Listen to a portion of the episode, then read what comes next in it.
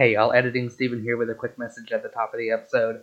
Um, if you've been in our Discord the past few days, then you probably already uh, guessed, but this is most likely going to be the last uh, Disney Minus Reverse Rebirth episode for a little while.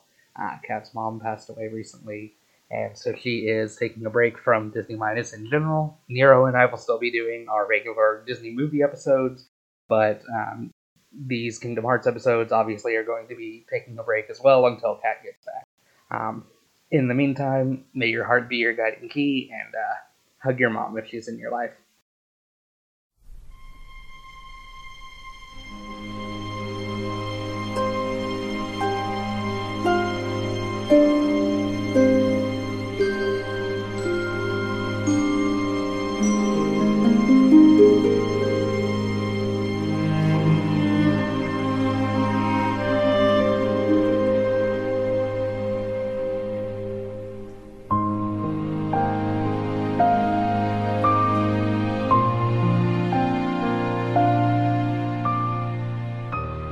Welcome to Disney Minus Reverse Rebirth, the side off week uh, podcast for Disney Minus, where instead of talking about Disney movies, I am talking to Kat about the Kingdom Hearts games. My name is Steven.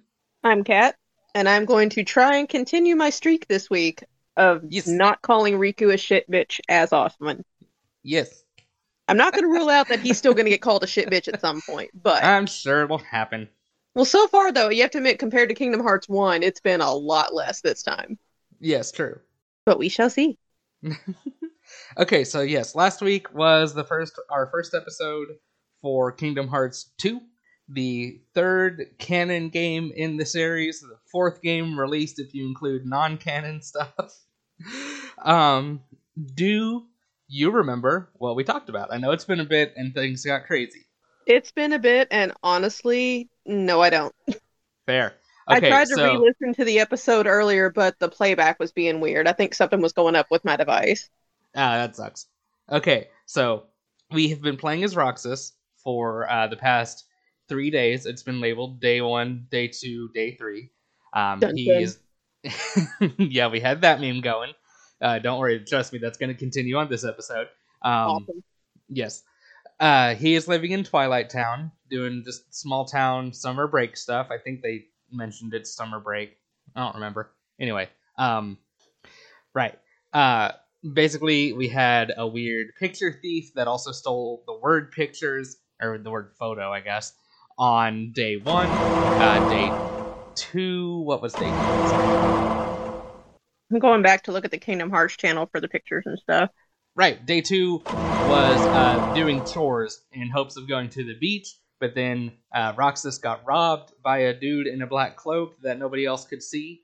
Um, day three was when uh, some of those weird dusks attacked, and uh, Hayner gave a er, gave Roxas a really sick insult that sent Roxas into like an entirely separate dimension, possibly within his own mind, where he fought a giant dude in white and that pretty much brings us to uh, to to now on day four. Uh, basically, at the end of each day, we've been getting um, a progress report where it says uh, restoration at blank percent, and we've been getting like glitchy memory style cutscenes uh, from Kingdom Hearts One. Um, I don't know if you have watched any of the Let's Play yet. We only covered like the first episode, so you might not Uh, have started not on it yet. for not for this game yet. No, I haven't. I'll probably do that tomorrow.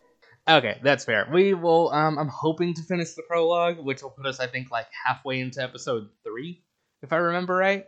Um, we'll see. Um, so Let yeah, me know when uh, you're so ready to start the timer.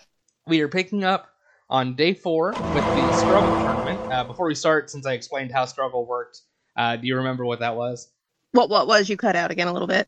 Oh, struggle, their little sport thing that they're doing. Vaguely, but why don't you go ahead and remind me? Yeah, it was uh, basically um, let's make these teenagers fight with foam bats. Uh, the way they keep score is that everybody has a certain amount of balls that they have. Uh, as you get hit, obviously you lose some. If you pick up all of the balls so that the other guy cannot possibly get any, you win. Or if you have the most balls at the end of uh, the time limit, you win. So those are like the main two ways that you do it. Or there's this Okay. one special golden one that if you grab it, it will give you so many points that even if you were losing, it'll make you win. I'm kidding. That would be. Kind of like the golden snitch. No, I'm I was making that one up because just as a joke on the golden snitch. That's not in the game. Steven. sorry. I'm not no, you're sorry. not.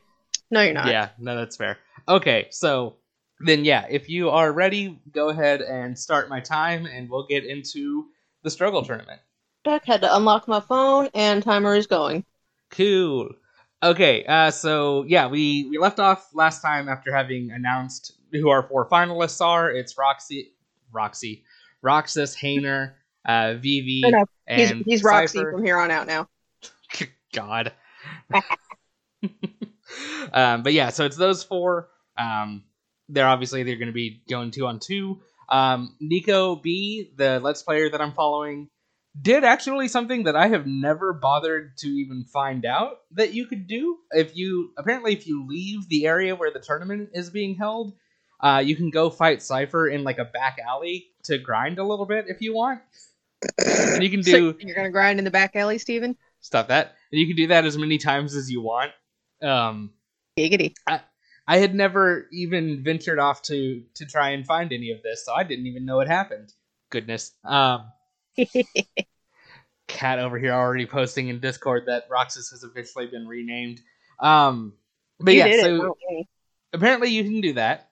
Uh, since he's playing on critical mode, which is always like the hardest difficulty for each game, um, Nico started keeping a death count here. Uh, he collectively for I think like an hour, give or take, most of one episode was just fighting Seifer over and over, and in fairness, only lost once. So his death count is at one so far.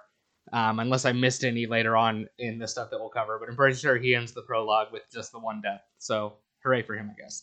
Anyway, getting to the actual tournament, the first match is Seifer versus Vivi, and holy shit, Kat, Vivi goes off. One sec, let me see if let me get the uh the pictures posted into uh the what's it called the Ansem Report. Oh, Ansem Reports. Why am I over in the Kingdom Hearts chat? Okay. Eh, close enough. Eh. Eh. But yeah, no, Vivi like suddenly goes off. Um, you remember the fight between like Yoda and Count Dooku in Star Wars Episode Two? How Yoda was just zipping all over the place and stuff. Vaguely, it's been forever since I saw episode two.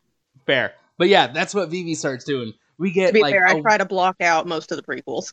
That's also fair. Uh, we get like a weird few seconds where it goes into first person, and we just see him like bashing at Hayner, or not not Hayner, at Seifer with his uh, foam struggle bat, and then like he just slashes him super hard and sends him flying across the little arena, and ends up winning.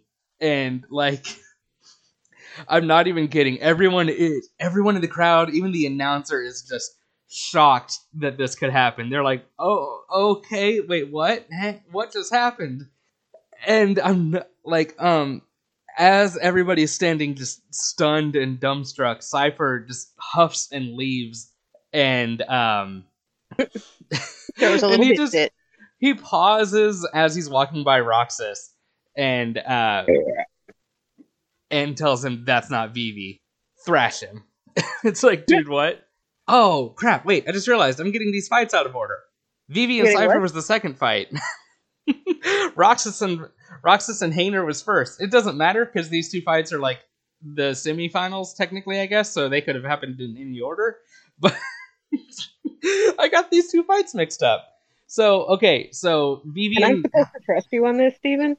I know, right? So Vivi and Seifer will happen here in a minute. But for, well, that Roxas versus Hayner thing is is really like uneventful. You you're playing as Roxas, so obviously you win.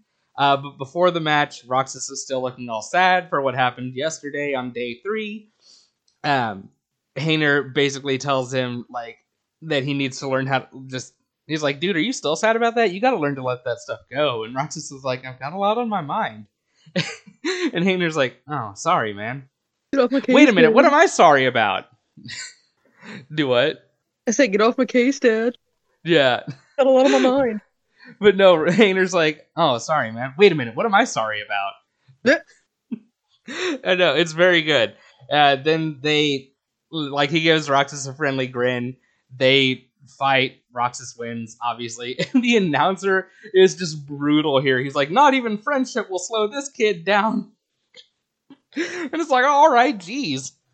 So now the Hayner, now, damn it, mixing their names up. Now the Seifer and Vivi stuff happens because that's why he told Roxas thrash him because the finals are going to be Roxas versus Vivi. And like again, Vivi is just insane in this fight. Also, I've got a picture in that I'm tossing into our Ansem Report channel where he like makes his struggle bat just fucking huge so that he can smack you from like across the the little arena. Of course, it's saying it's too big and I have to crop it. One sec. Let me see. I might be able to just there we go. Just zoom in on the important part. There we go. Now it posted. Oh shit. Yeah. Like see how big he makes his um struggle bat in that in that screenshot? Like hot Yeah. damn.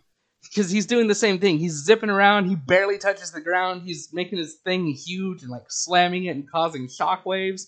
I mean, ultimately it's still not very hard, but it's like, dude, what the hell, I Vivi? mean, dude's feet left the ground, so Yeah.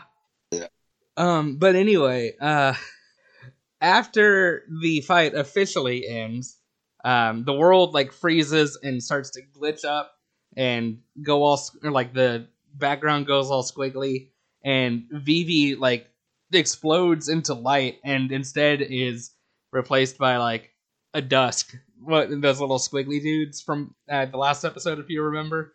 vaguely. Yeah. Um, you can scroll back up if you want to see the picture of him in the Ansem Report. That's what I'm Uh, doing. um, but yeah, Vivi like explodes into like a flash of light and is replaced by a dusk, and then a few more come up. And Roxas is like, "Dude, what?" He's like, "Again?" And then the Keyblade appears in his hand. He goes, "Again!" And you got to fight those now. Son of a bitch. Yeah, basically, he's like, "God damn it!" This shit again? Yeah. Um. After you beat the Dusks, the world is still frozen. Uh, some dude in a black cloak comes up and, in a very familiar voice, says, "Oh, Roxas, all right, fight, fight, fight."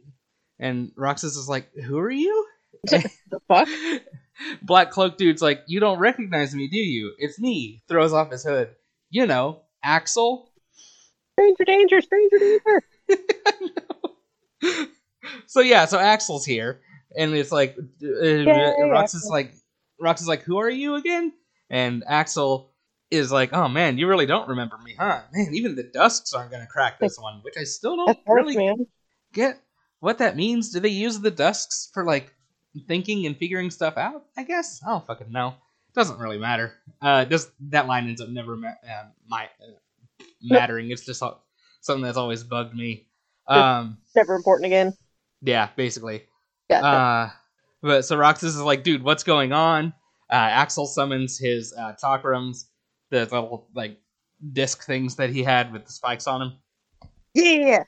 Yeah, yeah, yeah, those. And he's like, he literally says, "This town is his creation, right? Which means we don't have time for a Q and A. You're coming with me, conscious or not. Then you'll hear the story." And the world starts to go all squiggly behind Roxas again, like it did when the world finally froze or first froze. and Roxas, having had enough of this crap, throws his keyblade on the ground, and he's just like, "What's going on?" And like the keyblade just lays there for a good couple seconds, and Roxas is like, like he just gasps, and the, the keyblade like pops right back into his hand. No, come on. Yeah, right. And then Axel hits us with this line. He just stares at Roxas and he's like, "Number thirteen, Roxas, the Keyblade's chosen one." Oh shit. Oh shit, indeed. I still like his little spiky things. I know, right? They are kind of neat. Um, so so guess what? You fight Axel now. While the Oh, world is still frozen and all of Roxas's friends are still just sitting there like cheering for him silently. If there was a Kingdom Hearts equivalent of Jerry, Jerry. I know, right? Um, but yeah, uh, so so you fight Axel, obviously you win. Uh, and now, regrettably, we got to talk about Diz again because Diz is here. Mm. I know, I hate whenever he shows up. Um, but yeah, so so Diz shows up. Uh, Axel in a move that I love because it's directed at Diz tosses both of his chakrams at Diz, but then Diz just like blocks them without even moving. Like they just hit like a wall of light in front of him and just kind of tink off. So like that's fun, I guess. they they both start shouting at Roxas to not listen to the other one. Diz says, Roxas, this man speaks nonsense. And Axel says, Roxas, don't let him deceive you. And like it devolves into them both just shouting, Ro- Roxas, Roxas, Roxas, Roxas for like that this that goes on longer than it needs to, but it's very funny every time. Um one sec. I don't think I saved any pictures of them just saying Roxas because like why why would you? But I did save Oh, no I did. Hang on. One sec. Okay, there we go. Face. I know. I hate him. Seriously, who wears just random belt buckles on their face? A Tetsuya Nomura character. Stupid. Yeah, I know. I I don't like it. Um I like Axel's eyes though. That's fair. But yeah, so they're sitting there just shouting, Roxas! Roxas! and Roxas decides he's had enough of it and just like shouts to the sky his the names of his friends. He just goes, Hayner, Pence, Olette! And for some reason that makes the world unfreeze, and the real Vivi is now standing in front of Roxas, just kind of blinking and going, How did I get here? as the as the announcer goes, What I- did I take last night? yeah, basically. As the um as the announcer goes, I don't know what just happened, but the winner is Roxas. Sure, let's go with that. Yeah. Um, but there is still one more match. Basically, um, Setzer, if you remember him getting introduced like at the very end of last episode, um, he's like the reigning champion. So if you win the tournament, you get like an exhibition match against Setzer, basically for the title. Um, he straight up tells Roxas to throw the fight for him, calls him Rucksack. Um, and actually, this is a fight that you can lose, so there are two possible outcomes. Um, ah, one second, I forgot to look up what the other thing does. Hang on a sec. Okay, there we go. Um, if you if you beat Setzer, then uh, you'll get the champion belt. Now, either way, you get the trophy thing that it showed earlier. Um, but you get the champion belt, which doesn't give you a defense increase, but does um, increase your resistance to fire, blizzard, and thunder, which is kind of nice. Uh, if you lose to him, thus, as far as he's concerned, throwing the fight for him, he'll give you a, a medal, which I can't even find a picture for, so it's not, it super doesn't say a matter. memo or a medal? A medal Okay. and um, that will uh, give you strength plus one. And uh, there will be a spot. Or ultimately, it doesn't really matter which way you go. It doesn't really affect the story aside from like how the cutscene goes immediately after that fight. Uh, but a little bit later on in the game, you'll find an item called the Elven Bandana that does the same thing as the Champion Belt, but also gives you a defense boost. So it's like of the two, the medal is more useful because it gives you that strength, bo- uh, that strength boost. But what where am i now okay yeah there we go so yeah you get both prizes or either way you get the trophy still. And um, we we cut immediately to the clock tower where these kids look like they're doing some cult shit.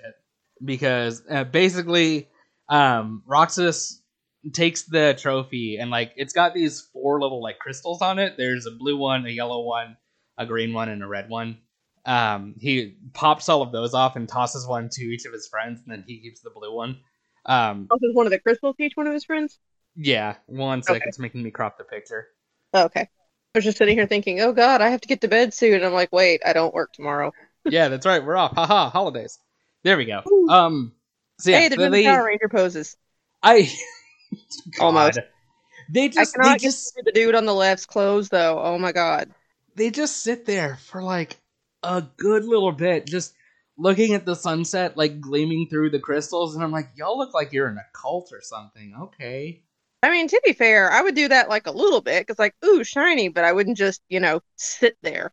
Exactly. It's basically they just kind of make the scene go a little too long, and they're just like, What the hell is in those crystals? I know, right? Um, but then Olette reveals that she has ice cream that I don't know where the fuck she was keeping. I don't know how long they've been up here. I don't know how the ice cream didn't melt. Hammer space. basically, dude. Um, That's the most pleasant option. but um, but so with where Olette is sitting, Roxas has to like she's able to just hand one to each of uh, Hayner and Pence, but Roxas has to actually like stand up to try to get to it. Or no, no, no, no. She she should be able to just reach over and hand one to Roxas, but his idiot ass stands up to try to get it, and predictably, They're sitting right there. yeah, predictably, as I called fucking last time because this is just obviously unsafe, he falls off of the clock tower and dies, and the game is over now. No OSHA compliance whatsoever. right? Um, but no, like Roxas literally falls off of the clock tower, and the screen just glitches out and cuts to static for uh for a few seconds. Holy shit, dude, you killed him. Yeah, no, exactly. Um, and instead, it once the static is over, it cuts to Kairi and Selphie. Eh, hang on, my phone doesn't like trying to post more than one picture at a time. No, wait, which one was Sophie again? Oh no, Selphie from Oh, okay, okay. Uh, dang it, dang it, dang it, dang it, dang it, dang it, dang it. Final Fantasy seven? No, not seven. Final Fantasy eight. See, it's from Final Fantasy eight. But if you remember, on in the first game, uh, Selphie, Tidus, and Wakka were all like living on the Destiny Islands with them, being their friends. Ye- that's right. Yeah. So we we cut to um, a scene with Selphie and Kairi now both now a little bit older, um, just walking somewhere. It's it's an area that we haven't seen before, but throughout the course of the scene, it'll just from what they're talking about and as it zooms out and stuff, you can figure, okay, this is just the other part of the Destiny Islands that we didn't get to see last time. Uh, one sec. Let me crop all of these. There we go. So now that one's Kairi. Look at her looking all And- cute and preppy. I know. Got her sleeves rolled up like she's a badass or something. Hair was a little longer, she'd be channeling Avril Lavigne just about. I'm just saying. oh my god, Roxas is a skater boy. Pretty sure Kairi said, see you later, boy. But okay, if this picture posts for me, come on, come on, come on. To there God, it if I goes. get that song stuck in my head. Damn it all. Hang on. Making me crop this one too. Discord, what the hell are you doing tonight? Nah, it's not Discord. I think it's my phone. Damn it, phone. No, wait, no, it is Discord. If you don't have like Discord Nitro, I think it is. Um, your uh, anything, any pictures that you post can only be within a certain file size range. Nah. There we go. Now I posted. But anyway, um, it shows uh Kairi and Selphie just walking like basically they're walking home from school is what it looks like. Um, you get some scenery shots of the Destiny Islands, which I hope all of these things will post without making me crop. Holy shit.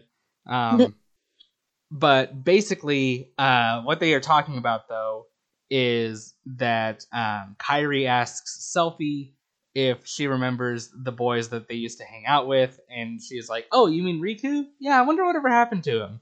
And she, uh, Kairi says, "He's gone. He's gone somewhere far away, but I know we'll see see him again someday." And uh, Kairi asks about the other boy that they used to have, that they used to play with, and Selphie's like, "I don't remember there being another boy. What are you What are you talking about?" And Kairi's like, "No, I remember there was another boy." That is Ah. some beautiful scenery. I know, dude. Especially like considering this was back on like PS2.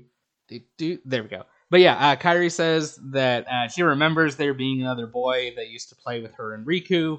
Um, she can't remember his friend or his na- or his face or his names or like she can't remember any specifics about him. Just there was somebody else there. She feels really, really bad for it uh, because she knows that whoever he was, he must have been someone important to her. So obviously she feels bad not being able to remember someone important like that.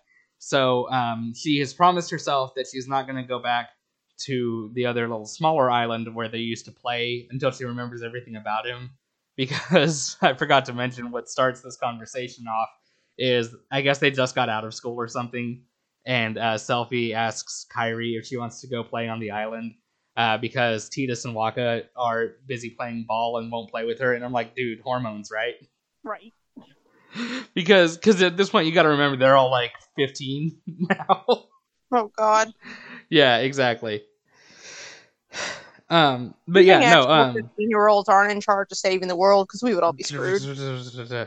But yeah, no. So um, Kairi t- uh, has been telling Selphie, you know, she ha- used to have a friend. She doesn't remember anything about him, and she feels bad, so she's not actually going to go back to the island until she can remember. And I'm like, That's a catch 22 though, because what if there's something on the island that would jog your memory? You're just never going to find out because you're not going back to the island, but it doesn't fucking matter. The important thing is that it starts now cutting between that scene with Kairi and um, Roxas falling from the clock tower as he and Kairi I just start like fucking tell communicating telepathically, or in this series, probably through their hearts or some shit.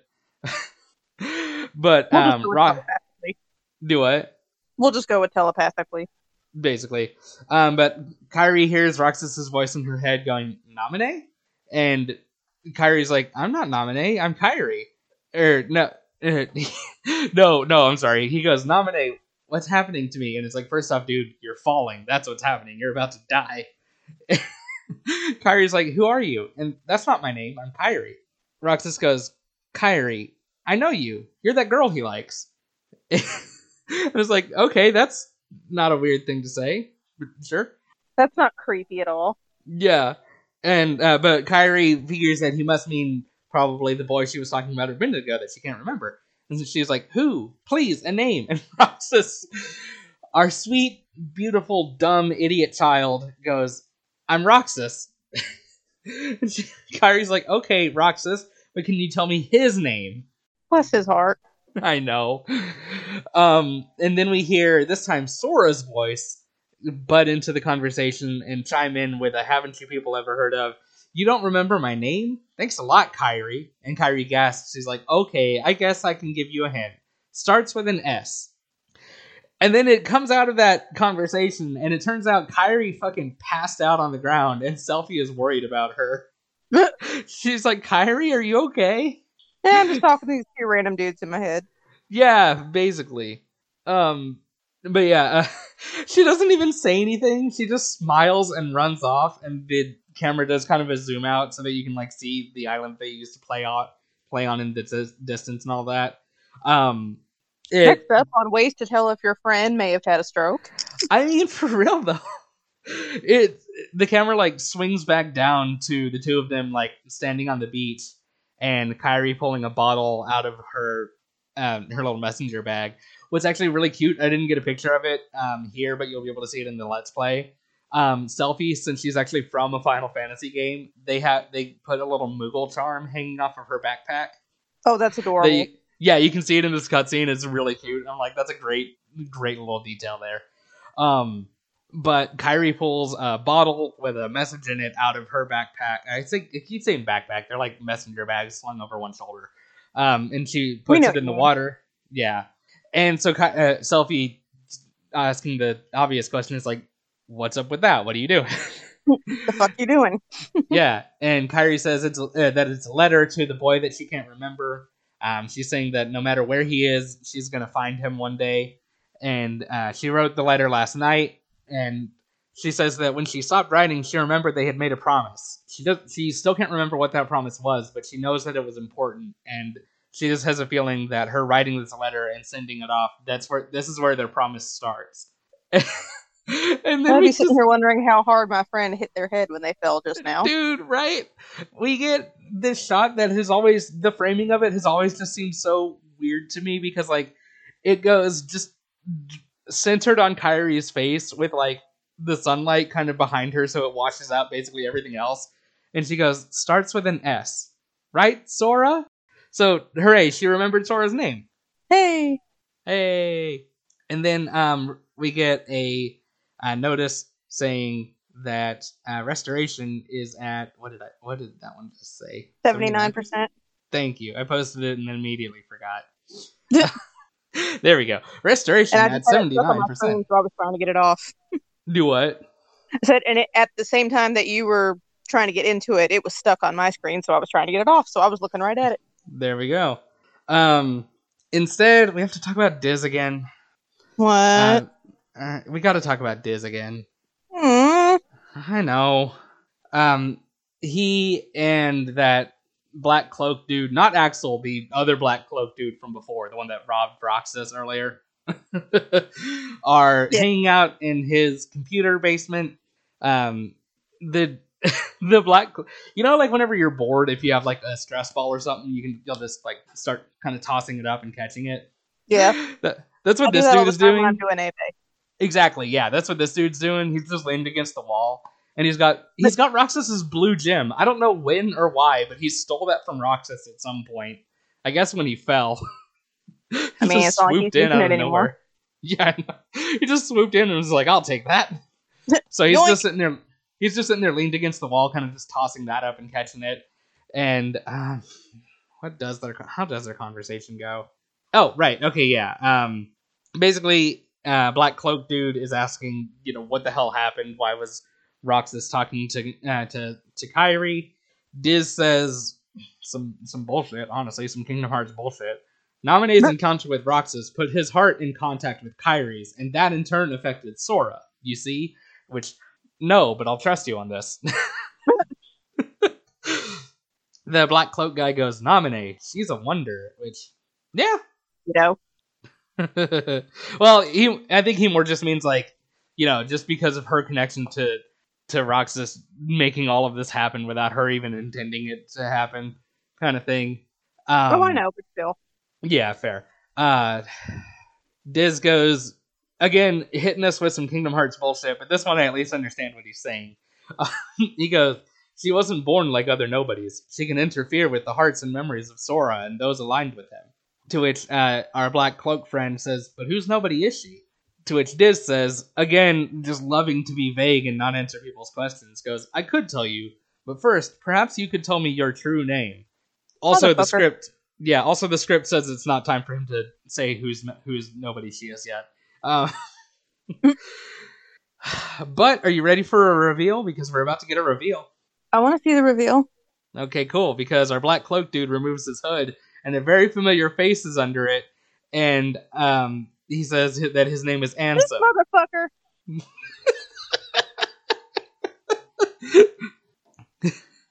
he just he just swooshes back his hood and he goes, "It's Ansem." and Diz just starts laughing like maniacally, almost. He just start just starts laughing and goes, "It's an honor, Ansem." This motherfucker. Freaking Ed Hardy boat riding. um, uh, we then next up we get a final mix cutscene of Axel uh, in a big ass fucking throne room that I think we've seen by now. Um, white throne room chairs at different heights. Um, no, we haven't seen it yet. This is we will actually see it officially for the first time a little bit later on. This final mix cutscene is showing it to us early because fuck you. Um, but Axel's talking to two other Black Cloak guys who um, we don't get to see their faces yet because basically what it does in these final mix cutscenes that were added in later on, if it's a character that we haven't like that the game hasn't officially revealed yet, their hood will their hood will be up and they just awkwardly won't use anybody's names in these cutscenes just so like they can keep the reveal later on intact, which is stupid. Um, but so uh, Axel's talking to two of them. Uh, one of them is based on his voice, the unknown guy from the secret boss fight and from that beach conversation that we saw earlier on. Mm-hmm. And another guy um, is one that we haven't we haven't seen yet. I'm just gonna call him Spear Guy because he summons a spear. Um, Right. and, and I don't want to I don't want to say their names until later on because it, basically whenever we Of finally get their face, well, some of them their names are never said out loud. You only know their name if you look up their entry in Jiminy's journal later on, which is stupid as hell, and Gotcha. actually created a minor amount of controversy for one of them because people were never sure how to pronounce his name, and then we finally got a pronunciation in Kingdom Hearts 3, and everyone decided they hated it. I'll get to that later on. Um, so I'll just whenever we whenever it we finally get the cutscene that you see their face is when I'll tell you each person's name. Um, so for now, Okay. Spear Guy is threatening Axel. Axel goes, "No way, it's too soon. You can't seriously get rid of him." Spear Guy just says, "It's an order." I know, right? Why do you hesitate? You, who has been ruthless towards those who turned their back on their backs on the organization. Basically, remember, remember back at Castle Oblivion, how many people you killed for us? Why are you not wanting us to kill Roxas now? You who has been a backstabbing shit bitch. Well, Axel's. There'll be a point later on in the game where you can actually see everybody's official title, but within the organization, everybody has an official title. Um, like their leader, his official title is just the superior, which is stupid. Everybody else's is like kind of imaginative and neat. Um, but Axel's is the the no his his title is the flurry of dancing flames, which is dumb. Marluxia has the title that I always feel like should be his because Marluxia's title is the graceful assassin, but Axel has always been used kind of as the assassin within within Organization 13. If someone is like thinking about like breaking away from the group, he's the one they send after him basically. He's the cleanup crew. Basically, yeah, that like that's why he was sent in. Uh, It'll we'll get more detail on it later on, but that's basically kind of like what you were supposed to get for why he was sent to Castle Oblivion in Tainted Memories was to root out um, Marluxia and Larxene and get rid of them. And then he just felt like getting rid of everybody else because he was like, well, while I'm here. but uh, anyway, Axel shoots back saying, but it's not like that. He didn't betray us. He can't come back. To which Spear Guy says, if he doesn't return, you know what you must do. And th- this is where he summons his spear. And I should have taken a picture of his spear, but you'll see it later. This guy obviously is going to be in the game later on. I did get a shot of him talking to these two dudes. If it, let me see if it'll post. Hey, it posted. Cool. Holy lens flare, Batman. I know, right? Um, that actually, yeah. Here in just a second. Um, the spear guy like summons. up there? Do they have like little step ladders on the back, or I don't know. Actually, no. That was something I didn't understand for the longest time. You we will finally find out in like 3D that the their chairs can just lower all the way down to the ground for you to sit in and then it'll just raise the fuck back up. as much as I like squirm around to get comfortable and sit awkwardly in chairs, I would be petrified about falling out of my chair. I it's fucking same. That or I'd be the the asshole during a meeting who's just making my chair constantly go up and down. Right? Nyeh. Oh my goodness. Anyway, spear guys. hijack. What would be more likely if it was you and I finding out how to hijack each other's chairs and screwed with the other person's chair? Oh my god, yeah. Meanwhile, the boss is like, "Are you fucking? Ba- are you paying attention?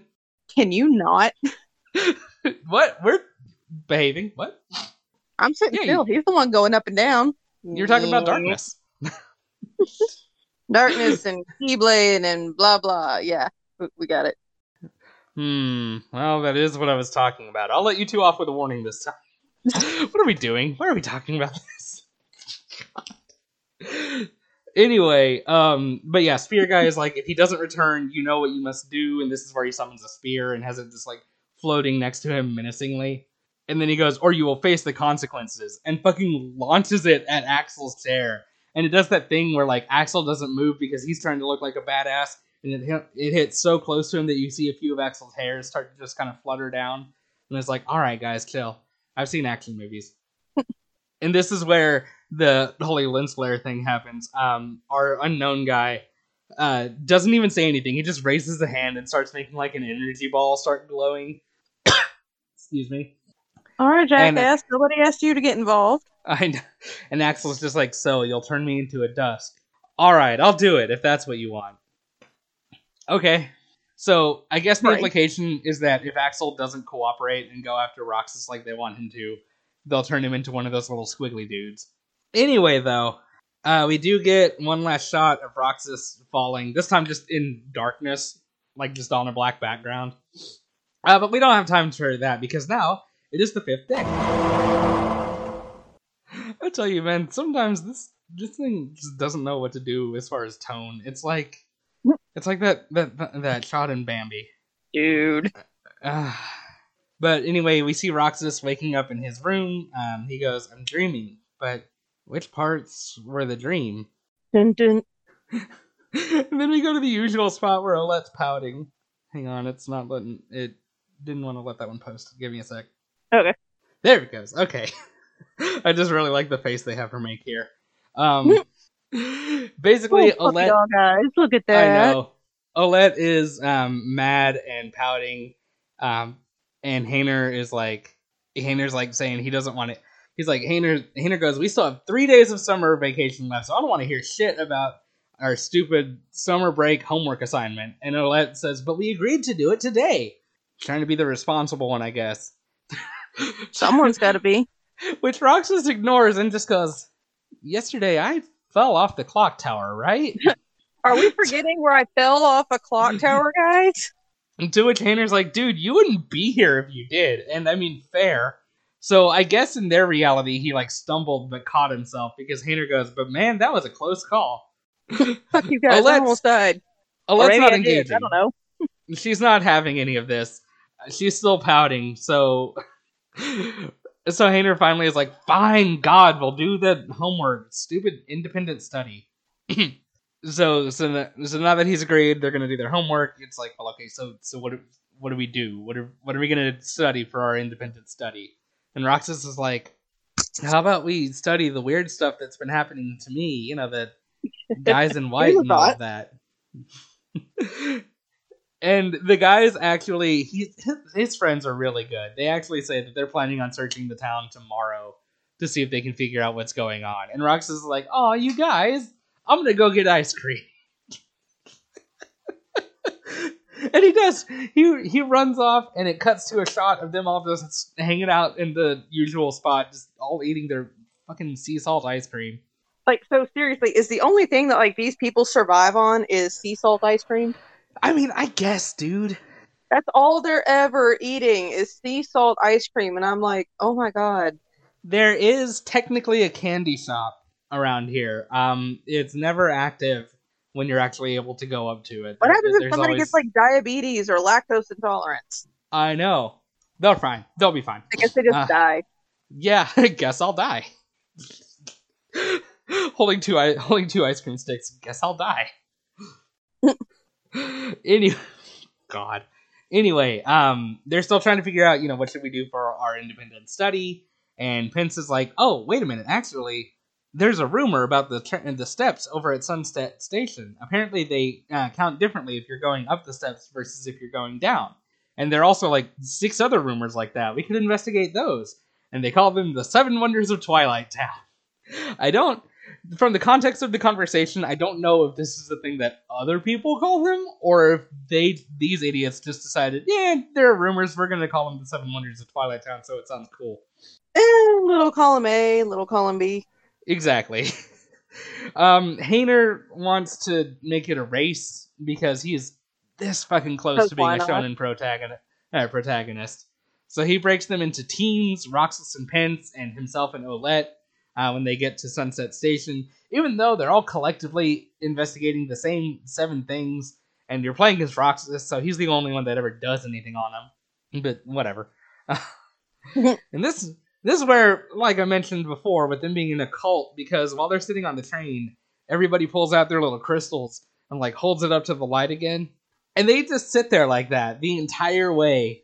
Um, but what makes this really sad and awkward, I can't get it to post. Hang on, I still gotta crop this thing down. But what makes it really sad and awkward is that Roxas doesn't know where his is. He starts patting down his pockets, and like yeah, his crystal is gone. Because because if you remember, I can now tell you he's called Ansem took it.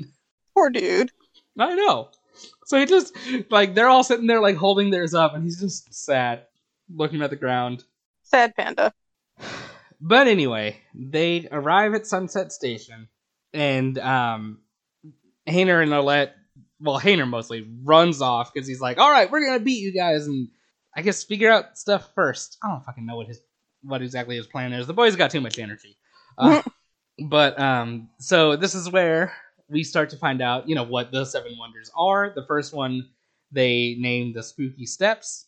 And it turns out it's actually bullshit because uh, Rai from Seifer's group can't count. the, the poor guy. The poor guy. Um, apparently he was like trying to count the steps. I guess as he was going up and going down, and ended up getting a different number every time. And he's like, every time I count, it's different. You know. I just Yeah, they have classes for that. I mean, that's what school is for. This is why you're at school. I mean, it's summer break right now, so you're not at school. But Well, I mean, remedial classes or summer school. yeah, see. No so that's so that's the first one down. Um, Wow. yeah, the the um, like even Roxas is like, dude, that's so lame, and Pence is like, yeah, but I mean, hey, we're it's an it's an assignment that'll be easy to do. So let's go ahead and just investigate the others. Uh, the next one, you can do all of the rest of these in any order. Uh, so I'm just gonna say I'm in the order that uh, Nico B did them. The next one is called The Friend from Beyond the Wall. All of these titles are gonna be so stupid. I'm not even gonna pretend. Uh, basically, there's a wall in a little alleyway over here at Sunset Terrace um, that people say they've been seeing balls just shooting out of, and sure, sure thing. When you go up and investigate it, a ball just shoots out of the wall next to Roxas, and it's like the fuck. So what you got to do is it'll start shooting balls in different patterns. You have to like dodge them and get up to the back of the wall and um, press the action button to investigate. Um, and then once you do that, uh, Pence will show up and be like, Pence will walk up and just see Roxas standing there touching the wall with a ball sitting next to him. No, a ball actually still, one last ball does shoot out. And Pence is like, Whoa, wait, Roxas, was that you throwing that ball? Man, you almost gave me a heart attack. Hey, this must explain one of those seven wonders. And it's like, Yes, sure, Roxas was just throwing balls at everybody, and that's why they think that this place is haunted and throwing balls at people. Sure, Pence. But as they leave, um, it the camera lingers on the wall, and you see like a little shadowy swoosh. swoosh. That's not Um, ominous at all. Yeah. Oh yeah. No, this will happen. Um, excuse me. Um, the second one is called "The Moans from the Tunnel," to which Nico B decided that just meant that there was someone banging in the in the tram tunnel. Which, I mean, I guess. Uh, but you go in there and you get attacked by like a whole bunch of Vivis. Oh, they're all so cute with their little murder bats. I mean, yeah, a little bit. Um, but so after you fight, mafia kneecappers. so, but after you fight them, this is when um, I forgot to mention. Once you actually finish each one, the screen will kind of glitch out and go all staticky, and uh, then come back in.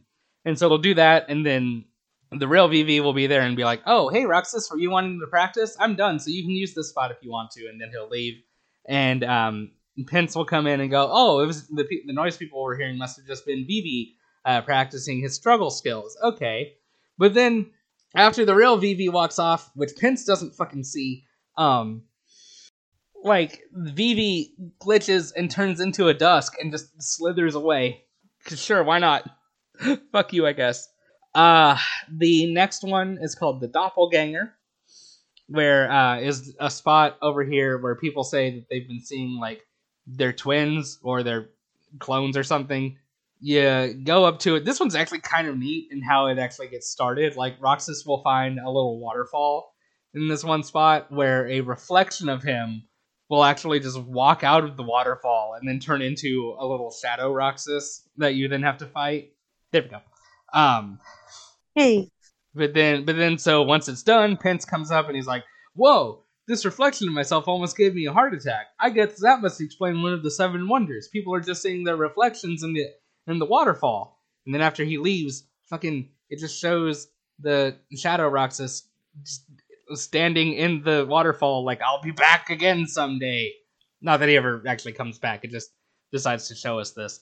Fuck you, making me crop this. Hang on a sec. Doot, doot, doot. There we go. Boop. And then the next one is some bullshit. Um, because it's called the animated bag. There's a bag up on Sunset Hill uh, that moves around. That's all it is. There's a bag that moves around and nobody knows why. Um, this one actually there's some fucking foreshadowing too, which is weird. If you talk to one of the NPCs um, just wandering around the area, he mentions that his dog is missing. oh, Yeah. Um, so when you do the animated bag, you are riding around on this big burlap bag, and it'll have like a little stamina bar. So you've got to like stay riding it until the stamina bar runs out, and then it's like, oh, challenge completed, whatever. It turns out there was a dog in there, and Pence is like, oh, that explains this one of these seven wonders. There was just a dog in the bag, and it's like, why are you so the fuck? nonchalant? Yeah, why are you so chill about someone having tied a dog in a bag? What the fuck, Pence? But then, just like Vivi, uh, while they're talking, and of course Pence doesn't see this happen, the dog like turns into a dusk and slithers away. Um, so that takes care of most of the wonders. Uh, whichever one you do last when you go back to talk to to Pence, Roxas will just be like, you know, that last wonder wasn't exactly wonderful. and Hayner's or Pence is like, I know exactly what you mean, but this last one's gonna be the best one yet. It's called the Ghost Train. Or, I'm sorry, the Ghost Train Mystery. Basically, Ghost Train of Mystery. the Ghost Train Mystery. One Right. sec, let me see if this posts because these kids get real bored. Basically, These kids there get what is- now? These kids get real bored waiting on this to happen. They look Um, absolutely thrilled. Yeah, exactly. There is a spot where supposedly you can see a mysterious train coming by every now and then, and Pence just wanting something to be excited or exciting for once goes, For they say the train is empty, no driver, no conductor, no passengers, no return. I just want to yank that one kid's sweatband off his head. I mean, yeah, fair. It annoys me. His But yeah, entire so- outfit annoys me. But yeah, so the, the kids wait around for a while, getting bored. Um, eventually, Seifer shows up, um, and he's like, "What are you all looking at?" And or no, he's like, "Hey, what are you kids doing?" and again, him having just the best lines. Um, uh, Pence tells him we're waiting for the ghost train, and he just go he just laughs and goes, "Waiting for the ghost train." Like, dude, are you okay? That's what we just said. I, he's such a piece of shit. I love him. But yeah, um, so he's like making fun of them for being dumb little babies waiting for the ghost train, I guess. And um, Roxas gets like all up in his face, and he's like, "Why does looking at?" Or Roxas or Seifer goes, "Why does looking at you always tick me off?"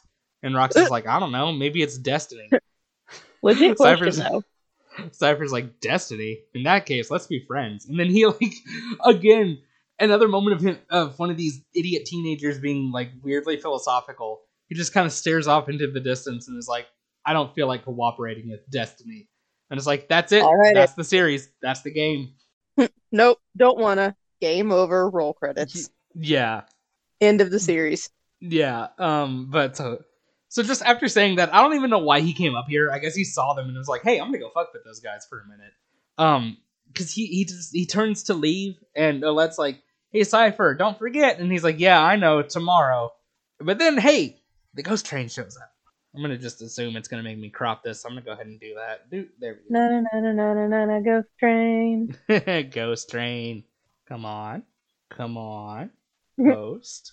It says new. Yeah, unable to share. One sec. Gotta crop this one too. I got one picture of the train. Yeah. The so-called ghost train. Ghost. Ghost. Spoopy. Ghost train. Anyway. Jeez. Don't hurt yourself. Nah. oh, that is a Um, pretty cool design though. Yeah, I, I really dig this one. It's Disney as all hell though. Um Oh, yeah. um but Roxas is like, "Oh my god, that you guys, it did show up. It was it's real." And the others are all just kind of staring at him awkwardly and he's like, "What's the catch? There's got to be a catch, right?" And nobody says Hey, anything. So, smart. do what? I said this kid's smart. This kid watches horror movies. I know, right? What's Well, the no, catch? nobody says anything. So he's like, "So it's really real." All right. Well, it was heading toward the station. Let's go to the station. And, as he'd they the get first there, one to die. do what? And he would be the first one to die.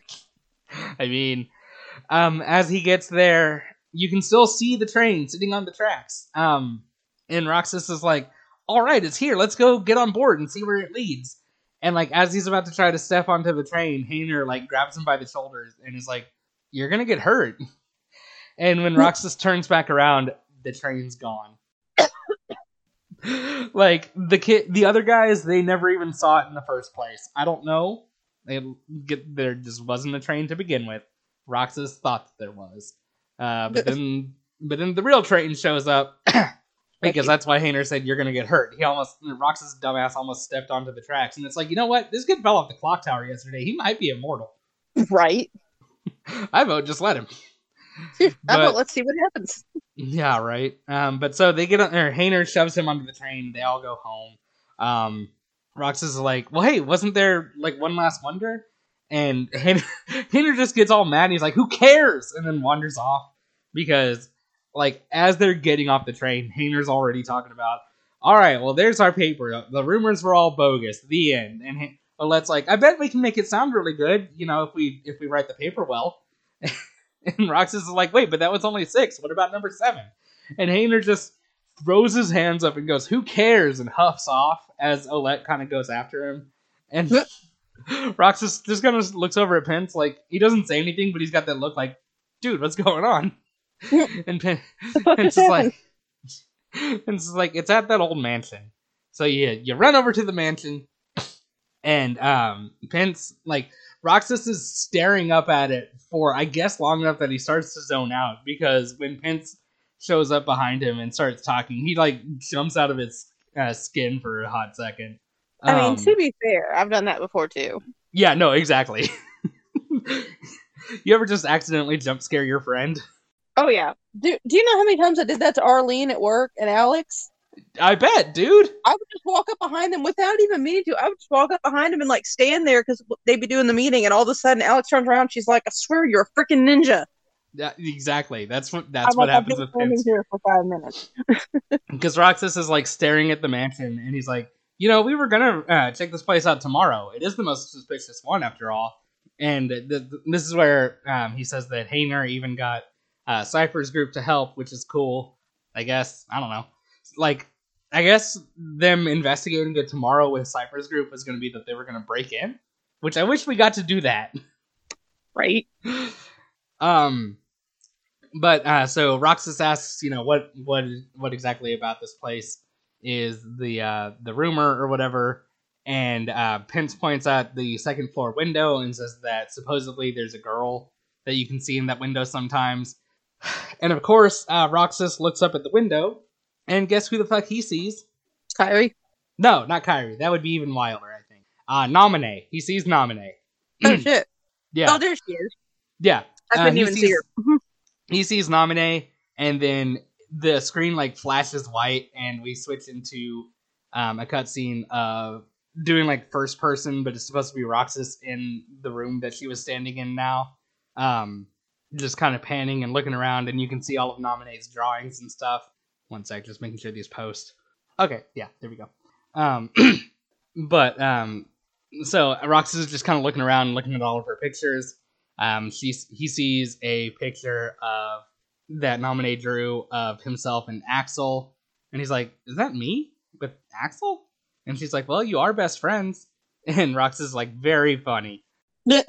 Hey, she got the hair right. Yeah, yeah, right. um, she she asks Roxas i- or if he wants to know who he really is, and of course, Roxas is like, "Nobody knows me better than me." And he's like, "But I guess I do. I guess I don't really get what's been happening to me lately." So there is that. And Naminé shows him a picture of Sora, Donald, and Goofy, uh, which is where I think I already told you the new the new thing for this game starts of people people will just say all three of their names in sequence like that no matter what. They never refer to them collectively as you guys or anything. It's always just Sora, Donald, and Goofy. Well, all right Um, then. Yeah, it's it's gonna be a lot. uh, but Rox, uh, Roxas says he recognizes them from his dreams, and um, Naminé says about a year ago some things happened, and she had to take apart the, er, she had to take apart the uh, the chains of Sora's memories, but she's been working to put everything back together, and the pro- that process has been affecting Roxas too because he and Sora are connected. To which Roxas is like, "Mm, "Buh."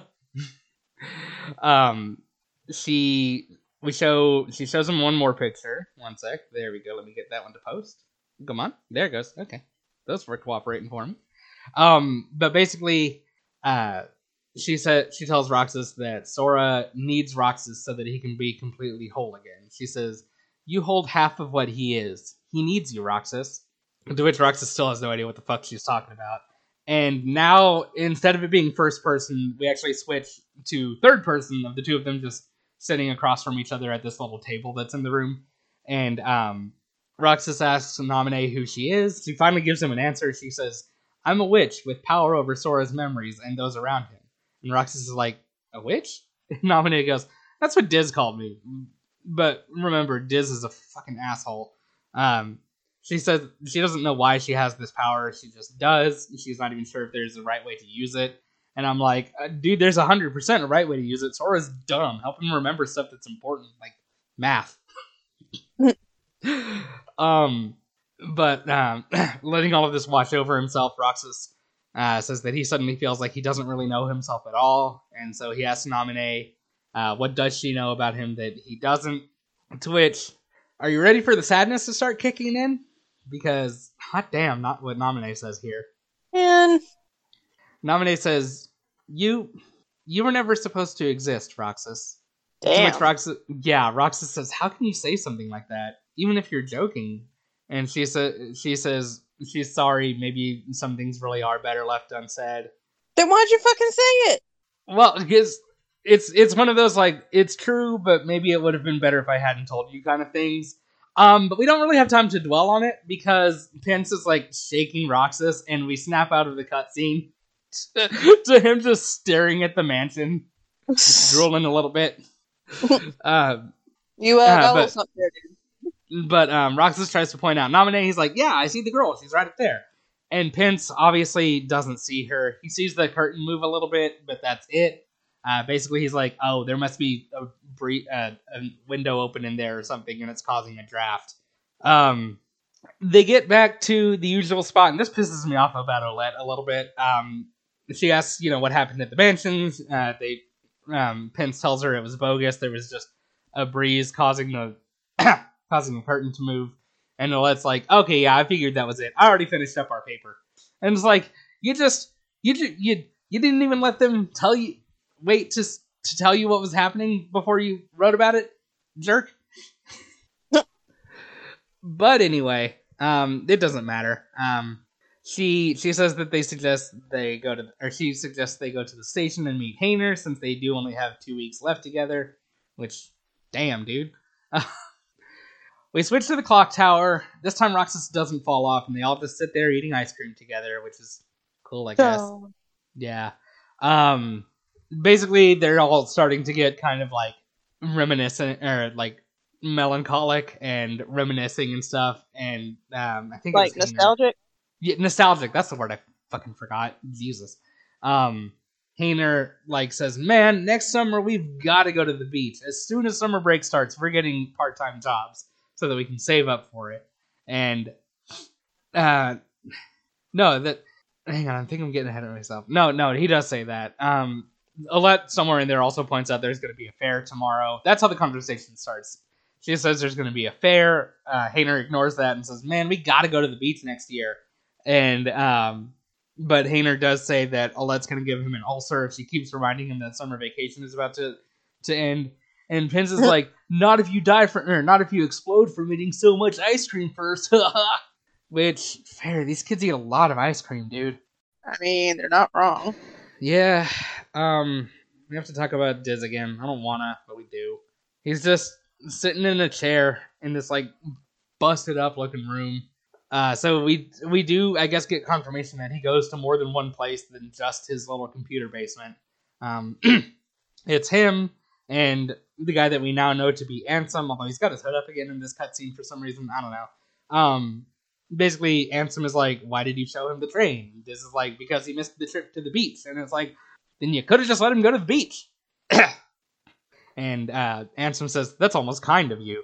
To which Diz says, "But now, what about you? Are the holes in your memory starting to fill in?"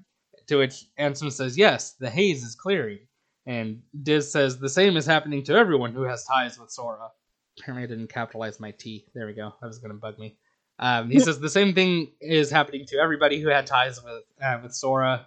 Very soon to them, he'll be like a good friend who's gone away for a year. So they don't say it explicitly, but during this whole time period that Sora has been asleep and Naminé has been fixing his memories, for whatever pro- or for whatever reason, her doing that has caused everybody else to forget Sora for a year.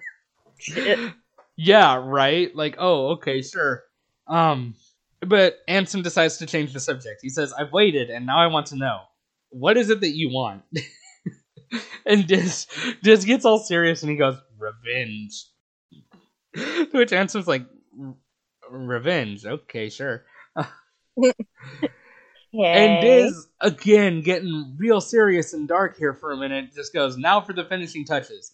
First, we must dispose of Naminé. She did a splendid job with Sora, but it's high time she disappeared. Roxas isn't the only one who was never meant to exist. And then he tells, he goes, Take care of it, Ansem. So it's like, Hey, BT Dubs, I want you to go murder Naminé for me. um, so, so yeah, um, that happens. Uh, restoration is at 97%. There it goes. Woo. Woo. Um. oof. Okay, this one's gonna be a lot. Um, we we get some glitchy Sora memories again. Um, them arriving at the end of the world, that last world they showed up at, and uh, Sora saying these worlds, all these worlds will be restored if uh, if we beat Ansem. Ansem saying all worlds begin in darkness and all so end. The heart is no different. You see, darkness is the heart's true essence. Over shots of Sora, Donald, and Goofy uh, fighting Chernabog, and Riku turning into Ansem, and Sora fighting Ansem on the destroyed version of Destiny Islands. I wrote of in my notes. Hang on a sec, that's gonna also bug me if I just leave it. There we go. Uh, Sora saying that's not true. The heart may give in, or the heart may be weak, and sometimes it may even give in. But I've learned that deep down there's a light that never goes out. Over shots of just boat Ansem and Sora, Donald, and Goofy fighting the various sections of his boat. Um, we get vote. I know, right? Uh, we get a shot of Ansem calling out to Kingdom Hearts, fill me with the power of darkness, and then Sora saying, "No, Kingdom Hearts is light." And uh, then that scene with Sora and Mickey locking the door um, to Kingdom Hearts, and Riku telling Sora to take care of Kairi. That shot from the very, the very, very end with uh, Sora telling Rox or telling Kairi, "I'll come back to you." Uh, then it switches over to the field from like the post credit scene with Sora. Donald, and Goofy uh, looking for Riku and Mickey and chasing Pluto. And then one last shot of Sora walking up to Castle Oblivion. And then it just goes all staticky and cuts out. Excuse me. Lovely. Sorry. Um, actually, though, we're not done. We're not out of cutscene time because now we're going to get some Roxas memories, and those aren't going to be glitchy. The the first one is uh, this conversation again from the beach. We don't actually get the whole conversation this time, just the very beginning of it, um, where the unknown dude is like, "I've been to see him. He looks a lot like you." And um, now we actually hear that it was Roxas's voice talking to him and saying, "Who are you?" Uh, so that's where it cuts off. Is so you know how the rest of this cutscene plays out. Just now we know it was Roxas. Um, we see Roxas um, in a black cloak fighting the um, Neo Shadows from the secret ending of Kingdom Hearts One, dual wielding keyblades. If you remember that from that that thing, he was using Dos. Uh, him fighting um, Riku. There is a very good line in here. One sec, there we go. Just waiting on that one to post. Uh, Matrix move. yeah, right. There's that. Um, we have a shot of Riku like sitting on the ground and just going, "Why? Why do you have the Keyblade?" And Roxas going, "Shut up!" and like slashing at the screen right as it cuts out. Cause fuck you. That's why. I mean, basically. Um, one sec. This one's kind of cool, so I'm gonna uh, crop this down so that it'll post. And then just to give you a time check, we're at about 15 minutes. Okay. We. Damn we're getting so close.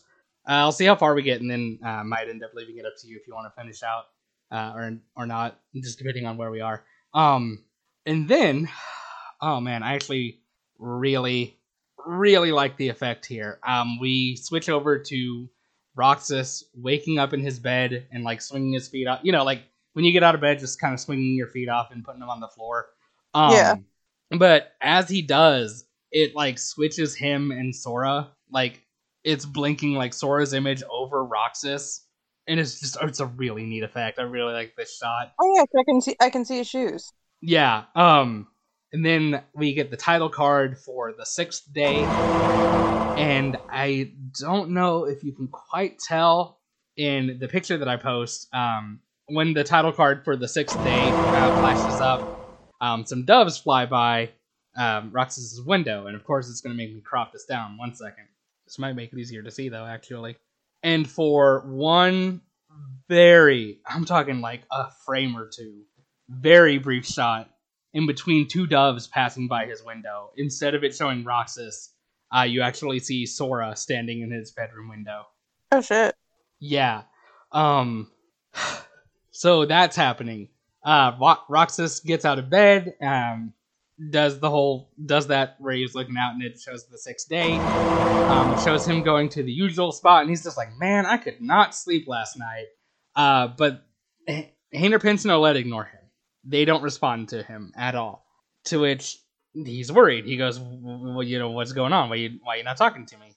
And he goes over to tap Hayner on the shoulder and he's like, guys, I'll just let this uh this picture post in and uh, let it speak for itself. Okay, good. It did post. Do you see it? Yeah. Yeah. Um, he goes to touch Hayner, and like his hand just phases through Hayner's back, and Well, the shit. guy do what? I said, well, shit. Yeah. Um, it's officially sadness time because the guys all just run past him. Uh, for whatever reason, like lit- Hain- he's positioned so that Hayner literally just phases right through him, and Olette and Pence just kind of go on either side. They don't realize that he's there. Um, he finds the picture of the four of them just kind of sitting off to the side somewhere, but he's not in it anymore. It's just the three of them. Dude. Yeah. Um so um he goes out to the alleyway, you know, kind of trying to just run after them basically. Uh, some dusks appear and block his path, and uh, Axel shows up, uh, saying that he's been given these icky orders to destroy Roxas if Roxas doesn't go back with him. And Roxas is like, "But we're we're best friends, right?" And Axel's like, "Well, sure, but I'm not getting turned into a dust for wait, wait a second, you remember now?" And Roxas goes, "Um, yes." He's like, "Great, but but you know, I got I got to make sure and all. So um, uh, what's our boss's name?" And Roxas just blinks at him. He's like, ah. Axel goes, I can't believe this. I guess you really have forgotten. And um, he summons his chakrams, but you can tell on his face he does not want to do this. Um, Roxas picks up a stick and summons the Keyblade, kind of like using the stick as a medium or something like that for it, I guess. I don't know. Um, and this is where we get a new one of those little squiggly dudes. This one's called an assassin. Ooh. Yeah. Uh, these guys, these guys, assholes to fight. Uh, they will go into the ground, and you won't be able to hit them unless, um, except for um, if you. I think if you use a magic attack, that'll knock them out of the ground. Um, I know a combo finisher will knock them out of the ground. So like your moves will still continue as if you were hitting them. It just won't do any damage. Uh, or if they start like swinging at you and you block their attack, that'll knock them out of the ground, and then you can actually fight them but otherwise they can be kind of a pain to fight because they'll keep doing that. Um, but so you fight kind of a group of dusks and assassins. Um, after those are defeated, Axel like rears back with one of his chakrams to to attack Roxas, but then he freezes or everything freezes, including Axel. Uh, you hear Diz uh, Diz's voice kind of just disembodied, saying, "Roxas, to the mansion. The time has come." Sorry, I'm gonna cut that out. Um, uh, Roxas, trying the thing that worked for him before, shouts Hayner, Pence, and Olette's names. Um, this time it doesn't do anything. Everything is still frozen. The Keyblade officially stays with Roxas now. It hasn't gone away. Um, because as you're running through the town to get to the mansion, more of those dudes in white show up for you to fight along the way. Uh, but once you leave the area, um, we get a cutscene that looks like time has unfrozen for Axel. And he goes, The Roxas that I know is long gone. Fine, I see how it is. Um, Roxas gets to the mansion, and there's still a big old lock that's been on the gate. and Roxas goes, Don't call me and then lock me out. Which, right as he says that, the gate unlocks and he's able to, like, run in. Um, and Ansem, still with his hood up for whatever reason, I don't know, doesn't matter. Uh, I guess he just likes it that way shows up to fight some of the dusks off, and you can kind of tell in these pictures, uh, but he is holding a very familiar sword that I will show you the sword here in a second too, because it's kind of hard to see in those pictures. Um, it's the sharp, shiny, pointy thing. the what what what what? The sharp, shiny, pointy thing. The one I like. Oh oh yeah. Uh, the one that looks like a dra- like a bat wing. yeah, the one I like. Aside from the Halloween Town one. There Yep, you go. that Yeah. one. That's yeah, the big. he- yeah, he's uh he's using Soul Eater, the weapon that Riku had, which I'm sure you know that doesn't mean anything at all. Um, Yeah. one sec, still trying to get this one to post. There he goes. Okay. Woof. Okay. Um, but uh, so Roxas runs into the mansion. Uh, you fight a few more um, dusks and creepers once you actually get inside, and I think a few more, um, a couple more assassins are mixed in too. Because why the hell not? Um, he goes into the room where he and Naminé actually were talking earlier. Uh, sees this picture of himself that Naminé drew, and starts getting just just a real bad headache, and um, gets a memory flash of himself walking through this place that is just called Dark City. Like it doesn't give you a title card or anything for it. I forget exactly when you find out that, that that's what it's called. But honestly, what else am I going to call it? It's a dark city. um, but yeah, he he gets a flashback of himself in an organization cloak, uh, walking through Dark City, and Axel is like hanging out off to the side, just going, "So your mind's made up?" And Roxas goes, "Why did the Keyblade choose me? I have to know." And the cutscene ends with Axel just shouting at him, "You can't turn on the organization." Um, but it, so it comes out of that. Um, Roxas and Naminé now are talking, and Roxas goes, "Organization 13, they're a bad group, right?" And Naminé says, "Bad, good, I don't really know. They're a group of incomplete people who wish to be whole, and to that end, they're desperately searching for something. That that something being Kingdom Hearts." Um, Roxas uh, says that he's he finally wants to ask the thing that he feels like he's been avoiding asking this whole time. He says, "What's going to happen to me now?"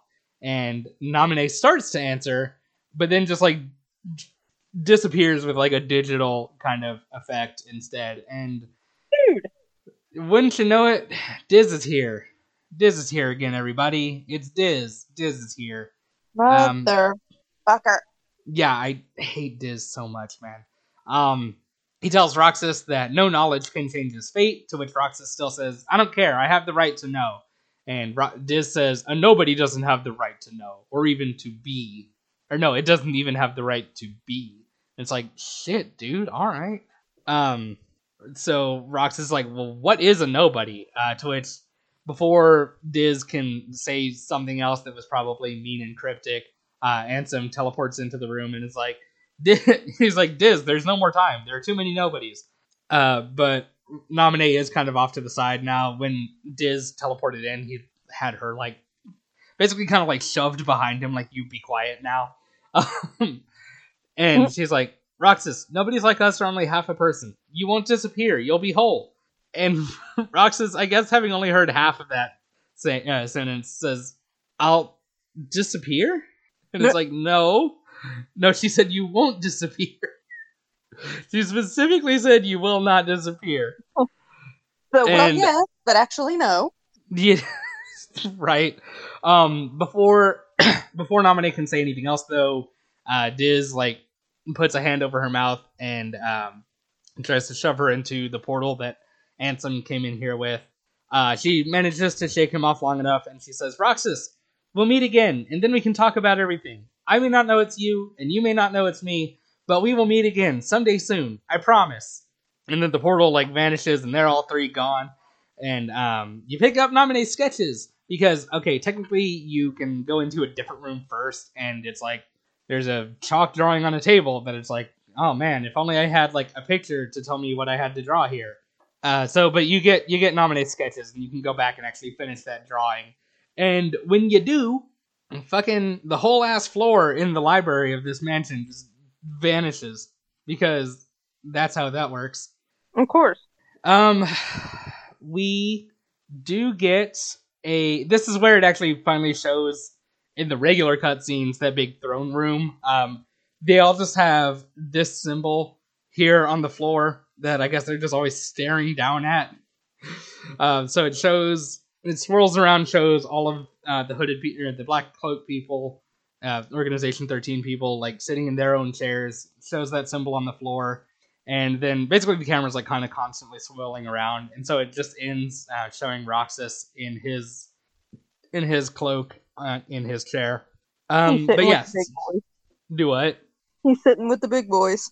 i know he's got the look He's so cute. it's it's not as noticeable here, but I think we come back to it later on or something like that. I don't remember. He has like the lowest one.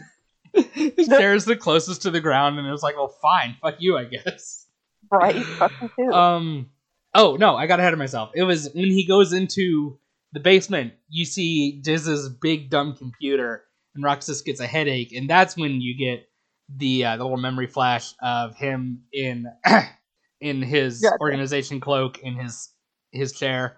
Um, as it's panning around the room, uh, some of them have got their hoods up, some of them do not. The only ones that have their hoods down are the ones that were in Chain of Memories that we've technically seen before, because the game is like, nope, nope, you don't know these people yet.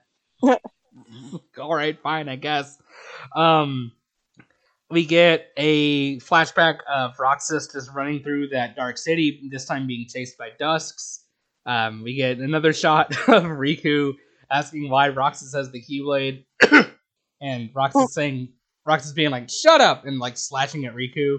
But this time we see that Riku like threw his threw the other Keyblade up in time to block it, and like sent Roxas fucking flying back, and he so Roxas gets knocked the fuck out.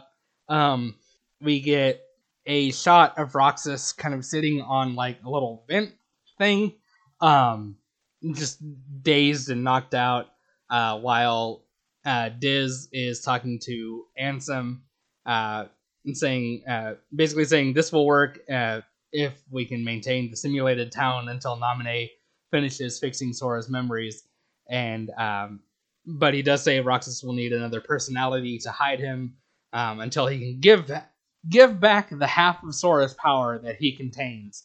To which Ansem is like, poor thing. And he's like, eh, Diz goes, that's the fate of a nobody. Which again, fuck, dude. And then Roxas does something that I've been wanting to do ever since I first saw this stupid fucking computer, and he just wails on it with his keyblade. and uh, it's so it's so good because afterward, if you examine the computer again, it'll pop up a little box, a little dialogue box saying this probably won't ever work again, and that's like, yeah, probably not. I'm gonna bet no. No, in fact, it turns out it will not. Um, just just a guess, just an educated guess. Uh, but breaking the computer opens a door off to the side for some stupid reason. Um, Axel shows up, and this time Roxas actually does fully remember him because he's regained his memories now. Axel is like, "Oh, so you really do remember me this time? I'm so flattered!" And like, just creates a wall of fire around them. He says, "But you're too late." And so Roxas gets out two fucking keyblades. It's hard. I couldn't get a good picture with both of them, but it's Oathkeeper and Oblivion. Um, I can pull up a picture of each one separately if you need me to, to just remember what each one looks like. And of I'll course look them up. gonna- bit. Yeah, of course it's gonna make me crop this one. Hang on a sec. And just a heads up, we're just about out of time. Of course we are. Um, come on, come on. You can do it. You can boast. There it goes. Um, Oh, nice. But uh, yeah, no, exactly. Um, so obviously Roxas wins this fight. Um, as Axel, he's not really like fading away. It's more like he's summoning a portal around himself. Um, he's like, we we flash back to that other cutscene from before, uh, with uh, when Rox when Axel said you can't just uh, you can't just turn on the organization. He goes, you get on their bad side and they'll destroy you. Roxas goes, no one would miss me. And Axel's like, that's not true. I would. And then it, like, you get that as the fight ends, and it cuts back to, like I said, Axel kind of. You can tell from the deaths in Chain of Memories that this isn't him dying and fading away. It's more that he's like summoning a portal around himself. He go, he tells Roxas, "Hey, let's meet again in the next life." To which Roxas says, "Yeah, I'll see you then." And Axel goes, "Silly, just because you have a next life," and then just disappears. um, this is where I know we're like probably right at the end, so I will leave it up to you.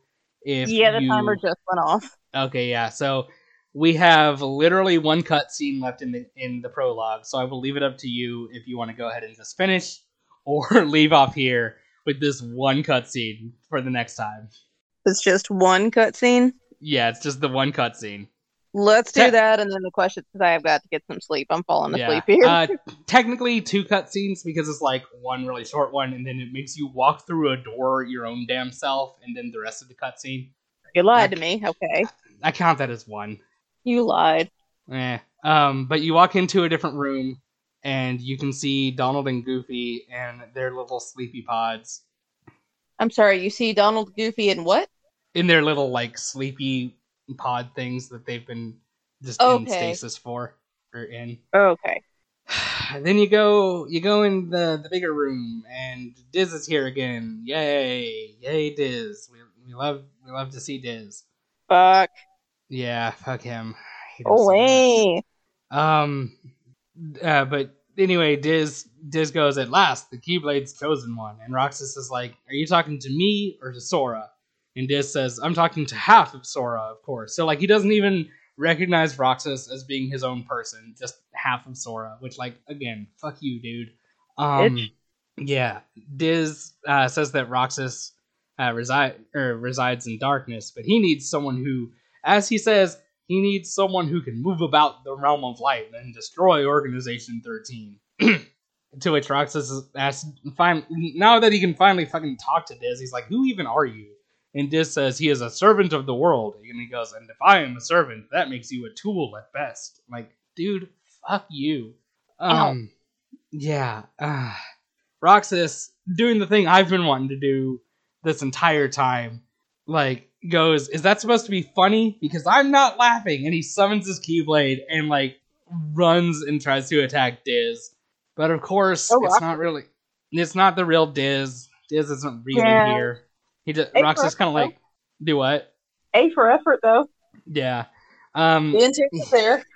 he basically like phases through him and is like, "Sorry, I couldn't actually be here in person. This is only a data-based projection." And Roxas j- is saying something I agree with 100%. Says, "I hate you so much," which you are right to do, Roxas. Hold on to that. And Diz says you should share some of that hatred with Sora. He's far too nice for his own good. Why do I have fat too nice written in my notes? That's not a thing. There we go. and Roxas goes, No, my heart belongs to me. And he tries to attack Diz again, but of course it doesn't do anything. Um, Diz just disappears as uh, the pod opens, and we see our sleepy boy just just floating, just floating, taking a nap. and uh, as as the pod completely opens, Roxas just kind of like looks up at him and he says, "Sora, you're lucky. It look it looks like my summer vacation is over." Oh. And that's the end of the prologue to Kingdom Hearts 2. Jesus. We we get one last shot of him talking to Sora, and then we get, then we finally get the fucking title card. Finally. Yeah. Jesus. Yeah, so that's been the beginning of the sadness. I don't like the sadness. I know. so, um, before we get into questions, how you feeling? Apprehensive. Yeah, that's fair. That's I mean, I, i'm liking the game definitely. I think, and I think also when I go back and like actually watch some of the let's plays, I think that'll help because right now it's a little bit confusing. Yeah, just I mean, yeah, just me like saying back it. and forth stuff, and I can't actually see it. But I think once I go through and I'm able to actually watch the let's play, I think that'll help clear it up a little bit. Yeah. But no, I'm Um, I'm digging it so far. Really yeah, would have that- been, you know, could have lived my whole life without seeing Ed Hardy wannabe again, but it is what it is. he is still here. Fuck. okay, so yeah, questions. Um, ooh, actually, let me see if there were any from last time that we didn't get to do. Da, da, da. Okay, yeah, we had one from Flutter Dart for day four. Uh, basically just saying no. I think we no. I think we talked about this. Him asking in universe, how do you think they managed to get the balls to just pop out of people for struggle? That's and I think I think we just agreed they have them like in their pockets or something. Uh, okay. Deep Sea asked, uh, which of these seven wonders of Twilight Town uh, would you most like to see, and uh, which of the things that happens at each one would you like to like see or experience? Um, basically, if you remember, it was the steps that didn't actually count different uh, going up and down, the wall that shot beach balls at you, um, the the tunnel with mysterious moaning. I guess that would be interesting to explore. the doppelganger that came out of the waterfall, um, the bag that like ran around Has a dog in it. Yeah, has a dog in it. That one I don't want to be real because that's fucked up. Um, the ghost train and the mansion. And I guess of this of the seven, the one I would most like to be real would be the ghost train because that just sounds badass. Yeah, I think for me it'd be a tie between the ghost train or the quote unquote haunted mansion. Yeah, right. Uh, da, da, da. Okay, so yeah, okay. One more from uh, last time is one from Deep Sea that had ended up being spoiled. Uh, since now we know that um, I know I was kind of speeding along there toward the end, but basically Roxas was in a simulated Matrix computer version of Twilight Town. That's where all of these six days have been, in just a fake ass Twilight Town. So, that said, uh, Deep Sea's question is Are Vivi, Fuu, Rai, and Seifer just digital beings? To which, um, based on the wording, I think uh, what she's asking is like, do you think any of these people are real or are they just in the computer? I already know the answer to this. So, what do you think? Oh, I know. I'm thinking because like part of me wants to say only digital, just because the last whose name is Seifer, which you know is when I hear it, you know, I think C Y P H E R, which makes you think of the Matrix and how nothing Oh, I was didn't even real there. that. So I'm gonna go with yeah. I think they're just digital. Okay, hold, hold on to that. We'll find out later on eventually, of course. Put a pin Um, in that. Yeah, there we go. We'll just hang on to that one. So, getting into the current questions, let me just double check. I don't think we had one on Twitter, but I just want to make sure. Okay, no, we did not. so, Flutter Dark has, like, he- he's got his questions itemized by the day. Day four. Um, if the two of us, me and you, Steven versus Kat, were to fight and say the goal is like disarm instead of knocking balls out, stuff like that. Uh, who would win? With our weapons being the standard struggle bats. So me with a foam bat versus. I fight dirty.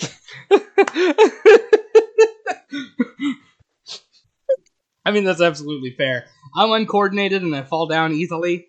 Um, and I haven't gone into it in a whole ton of detail because this never come up. But I have a muscle condition, so I'm not gonna be good at a long fight either. So unless I can get a lucky shot in within the first like couple minutes, yeah, you're gonna win this thing.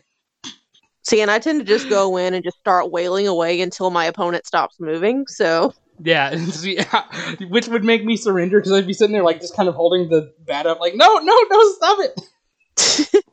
so there's your answer, Flutter Dark. I'd kick Steven's ass. There we go. Officially um, stated for the record on the podcast. Hooray for that. Uh, day five. What stupid childhood rumors do you remember, gaming or otherwise? And also, what's your favorite Twilight Town wonder? Well, we just went over the Twilight Town wonders. Yeah, well, which one is your favorite though? Well, I guess actually that's kind of the same question. Yeah, my favorite is the Ghost Train because that's neat. I'd say Ghost Train too. Yeah, If I had Also- to pick between it and the mansion, I would do Ghost Train. Yeah. Um as far I don't remember I don't excuse me. I don't really, like remember any weird rumors from my childhood that I would I want to be real. Um I went to a private school, so I guess I could say I wish or I guess I could say God. That's probably going to make somebody mad. Uh, sorry in advance if it does. Uh, so like the only real rumors that I ever ran into were like the Mew under a truck in Pokemon. The what now in Pokemon? The the rumor that Mew was like underneath a truck in Pokemon, Oh, like, or yeah, that- like like, like, he was hidden in there or something. yeah, like those were like the only kind of rumors I ever like encountered was just stuff like that. So actually, I do sort of wonder what a world where that actually happened is like, and maybe it's I just mean, the only thing with I like, really remember is like when Pokemon was big and everything. You know, the whole Lavender Town thing. yeah, I remember that one. That's pretty much the main one that I remember. Because my friends and I were like, on the one hand, we were like laughing, like, "Oh yeah, that's not real," but on the other hand, we were like scared to test it out. right? yeah. Um. Yeah. No. Fair. Uh oh, dang it. What was it again? Like the music was like driving kid or like making kids go into a coma or something. Like the music, it was something like the music was at a certain like pitch or a certain key that was. I don't remember what exactly it did to the kids, but it was like supposedly causing like issues. okay. I remember think there it- being. I think it was depending on what rumor you listen to. Some of it, it was it would cause the kids to have seizures or go into a coma, or it would cause like they would actually like alter their behavior depending Okay, on the I- rumor that you listen to. I think I kind of remember those. I remember there being rumors about a banned Pokemon episode um, about or that had Porygon in it that gave Japanese kids seizures, and that one did turn out to be real. Yeah, I'll So- say that wasn't a rumor. That did happen because it was Yeah. the flashing the flashing lights were so intense. Yeah, I just feel so bad for that because after that, since that episode, Porygon has barely made any appearances in the show. Mostly just if it's showing like a whole big like, "Welcome to the world of Pokemon," and now we're going to show you all of them just kind of sliding across the screen, stuff like that. I mean, to be fair though, because Porygon in the real world doesn't really do much, and then you put it into a computer world, it pretty much breaks the system. Well, no, the thing is, in the episode, it's not Porygon's fault. They're riding on a Porygon because they've gone inside a computer. It's Pikachu's fault. Um, I think Team Yeah, Rocket like sh- shoots a missile at them, and Pikachu zaps it with his Thunderbolt, and then that's what causes like the flashing lights because it's the explosion from the missile blowing up combined with Pikachu's Thunderbolt. So it's like I just feel so bad because like Porygon got shafted for something he didn't even do. something he, something the poor weird little crystal duck thing didn't even do. I know. Hmm. Um. Oh, geez. What is uh, Flutterdark's day six question? Uh, so, Kat, why do you think Roxas can dual wield? I again breezed by it, but Roxas was dual wielding um, two Keyblades there in the fight against Axel. I think it's because he's. I mean, part of it, and again, obviously, this is me just spitballing because I don't know for sure. But I think part of it's because you know he's quote unquote half Sora, but he also is still his own person too. So maybe that's it. He can wield two because he's technically, in a way, two different people, Mm, interesting. I will not. or I guess has the consciousness of two different people. I guess This is an interesting possibility. I will not. Con- I will not comment. that's my guess. Um, I did when I did go ahead and find a picture of uh, Oathkeeper and Oblivion, so I'm gonna go ahead and put that in the uh, chat real quick too. And some reports. Let me flip over. I like both of those. Yeah, um, the white one is is Oathkeeper. That one's actually my favorite Keyblade so far. the black one is Oblivion. So those I were the two that that Roxas was using. Okay, yeah, here we go. How would you react if your friends just phased through you and the whole town ended up being void of people? I would cry, probably, is what would happen. I would have an anxiety attack. Yeah, um, yeah, so much. Be like, what the fuck is going on? so so very much all of it just so much of it is happening um uh, well, uh next one while i think it's obvious that um or and basically just saying he thinks this one's obvious but for me to double check just in case um how did you like your time in basically um fake twilight town has come to be known as like twilight dot town or um as everyone else calls it simulated twilight town or data twilight town um so, how did I kind of asked that as we finished up the prologue, but yeah, how did you like our time these two episodes in the fake ass digital Twilight Town? Creepy. right? Setting a real of weird 10, tone here. would not for this Whew. Did you say zero out of ten would not recommend? I said two out of ten would not recommend. Uh, okay, this one is one for next time. Actually, since we didn't quite get to it, um, I actually just in case I'm gonna pin this one. There we go. Okay. Anyway, uh, one from Sidemon. How do you think Roxas and his friends met each other and became friends? Again, within the world of digital tw- di- digital Twilight Town. I think Roxas and Hayner got into a fight one day and became friends afterward. They both reached for the last sea salt ice cream at the same time, and then oh, duked it out, and then they became friends after it. There we go. And like Pence and Olette were like already Hayner's friends, and we're just like, "What are you idiots doing?" And they're like, "We're friends now." They were the two that were like, "You guys know there's more in the back, right?" no, After they've already beat the shit out of each other, then they're like, "You know, there's like more in the back." I like it. I like this headcanon that we've come up with. It's very good. Right. Okay. Um, Casey's got some questions. Uh, what is your ideal summer uh, summer vacation activity? I don't I'd say know. just relaxing, being able to do what I want. Because like one day I might want to go lay out by the pool, but another day I might want to stay inside and read or play video games. I do like to go to the pool and splash around. Uh, my favorite vacations, obviously, have always been to like Disney World. so going to the parks, Very true. yeah. Um, what is what's a summertime treat that you'd love to have? You know, if- for all of the hyping up that it gets, I do want to try the sea salt ice cream. And honestly, just ice cream in general is always good. Yeah, I would want if I could still have it. My mama's homemade either peach or strawberry ice cream. Those were both Ooh, there you go. amazing. They were so good. She did fresh fruit in it. Ooh, there you go. Yeah, homemade from scratch, like in the ice cream machine with Mm. fresh peaches or strawberries. She made that at the family reunions, and oh my god, it was so good. Oh, right. Hang on. Uh, what what summer is finally over and the spirit of Halloween? Or what if? Okay, blah, blah, blah. summer is finally over and the spirit of Halloween takes over Twilight Town. What bootleg Kingdom Hearts character costumes do you get? what copyright dodging name does it have? So, like, um, my favorite example is always apparently I've never seen this one in person, but I've seen Sacha Baron Cohen talk about it. Apparently, there is like a knockoff Borat costume somewhere out there that's just called like Idiot Foreigner or something like that.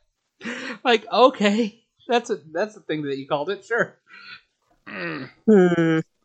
I got it. I would, I would Just be anger. I would be anger management duck. yes. Oh my god, a knockoff Donald that's just called like Anger Management Duck. Yep. Um, a knockoff version of the organization hood that just says Mystery Coat. But what what would the name be? Mystery Coat. There you go. Yeah. Um, Casey's next question. Casey hit us with a bunch uh, once she found out that we were. Uh, or yeah, yeah, yeah. Casey, Casey hit us with a bunch. Um, she came in here and edited one of hers. I swear to God. Um, what fictional ice cream flavor would you want to make a reality? There is other sea salt ice cream, so I'm gonna say that one's off the table. Um, I don't actually know any other fictional ice cream flavors. I know. I'm gonna Google fictional ice cream. There you go. I left my phone in the living room, or else I'd check it too. Fictional ice cream flavors. Here, I'm pulling up Google on my tablet. That works too. Let's see. Okay, we no, go. this one's talking about a place that has flavors inspired by. Ice cream flavors of fiction. Oh, those are like okay. Those are like puns on books, Yeah, I think you might have been looking at the same one I was. probably. Um, dang it, Fictional I ice cream flavors named for uncomfortable PMS symptoms. Okay. I have to look at that. Oh my god, I got it, yeah, Okay, so we have flavors such as I need some more. That one looks like it might be like a mint chocolate chip. Uh, Ooh, that is good though. near. There's a don't come near me. That looks like Rocky Road. I think I'm dying. Oh, it's no. strawberry. Oh, okay. it's don't come near me. I need some more, and I think I'm dying. That's actually that's very good. Oh my goodness. That that's good marketing right there. It really is though, is the thing. So maybe instead of like fictional ice cream, because we can't really think about we can't really think I of any know, I feel bad what for if this. we I can't find any. Well, what if we just like think of a flavor that probably doesn't exist that we wish would? Maybe. Uh some kind of combination of cotton candy and chocolate. I would want to try lingonberry ice cream Mmm. because I have had lingonberry before. Fictional snacks. okay. Let me just say, I absolutely adore Casey's next question when we get to it. First thing that came up when I googled fictional snacks is a picture of Chuckie Finster holding a Reptar bar. So let's get some Reptar bar ice cream and Scooby. They snack actually ice cream. did those. They released those for a limited time at one point. Oh, dude, really? Yeah, one, uh, someone that I used to work with back in Louisville, she got a bunch of them. I didn't get to try one, but yeah, like I'm sure you could probably even still find it on Amazon. But yeah, they actually, I, it was for one of like the movies or an anniversary or something. But they actually released Reptar bars. Nice. Okay, there we go then. Um, this one's actually cheating because it used to not be real, but it is now. I still want to try the gray stuff from Beauty and the Beast. Oh yeah, that was on a BuzzFeed. That was on a Facebook Try Not to Eat challenge. Yeah, yeah, because they now that they have a Beauty and the Beast restaurant, one of their desserts is just called the gray stuff. Oh, so it's sweet.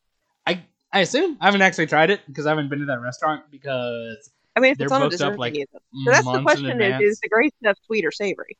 I gotta I gotta think sweet. Hang on, I think I've the gray stuff. There we go, the gray stuff Disneyland.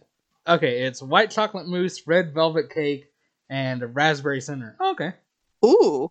See, you normally I'm not a fan of white chocolate, but I am all about the red velvet cake and the raspberry, except we cut the white chocolate. I would try that. I'm gonna go ahead and pop this picture in the Musketeer chat uh, because Nero, I'm pretty sure, is offline right now. So the next time they log in, they'll just be like, "What?" Wait, you're doing what in the Musketeer chat? There we go, posting a picture of the gray stuff. Ooh, yeah, right. That looks good. they actually managed to make gray stuff look appetizing. I know. It, honestly, it looks like just a lump of gray um, cake icing, which is It really which does. It looks like really somebody. Went, it just looks like somebody went ham with a frosting bag. I'd try it. Yeah. Uh, got lost. Hang on. There it is. Mailbag. Okay. Uh, yeah. This is the one that she came back and edited after you posted that Roxas has been officially renamed uh, Rox Roxy. That was Steven's doing. yeah, I misspoke. And now you know what? Screw it. Official Disney minus canon. Roxas is a trans girl Yep. who goes by prefers Roxy. Um, our Roxy and company eating sea salt ice cream on the clock tower. Just the title equivalents to Hank, Boomhauer, Dale, and Bill drinking beer in the alley. And you know what? Yes. Yes. I'm sorry. I'm sorry. We got to answer this right. We got to answer it right. Yep. Yep. Mm-hmm. God. Damn straight man. Oh man, I miss King of the Hill, dude. Damn straight man eating sea salt ice cream on the clock tower, man. God. Okay, okay. Actually, let's go a little bit further. Uh, let's take this. Let's run with it. Who is which one? Who's our Hank? Uh, who's Dale? Who's Boomhauer? And who's Bill? who, Uh. who is who is the Dale of Hayner, Pence, Olette, and Roxas? I say it's Roxas because he's the one going around talking about falling off clock towers when he's just sitting there. God, you're right. He's the one seeing all the weird shit. He is. He ends up being the Dale, doesn't he? Oh my God. Um. Yep. I guess that makes Hayner probably Hank. Or Olette because she seems to be the more slightly sane of the group. That's true. She's the one that made them do home, actually do their homework. Uh, I'd so say Olette's more of Hank. there we go. Olette is Hank. Uh, which one's Bill and which one's Boomhauer? I guess. Not the one with the headband. The other dude is Boomhauer. Oh, uh, Hayner. Hayner is Boomhauer Hayner, then. yes. Hayner is Boomhauer. and I guess that makes Pence Bill. Yep.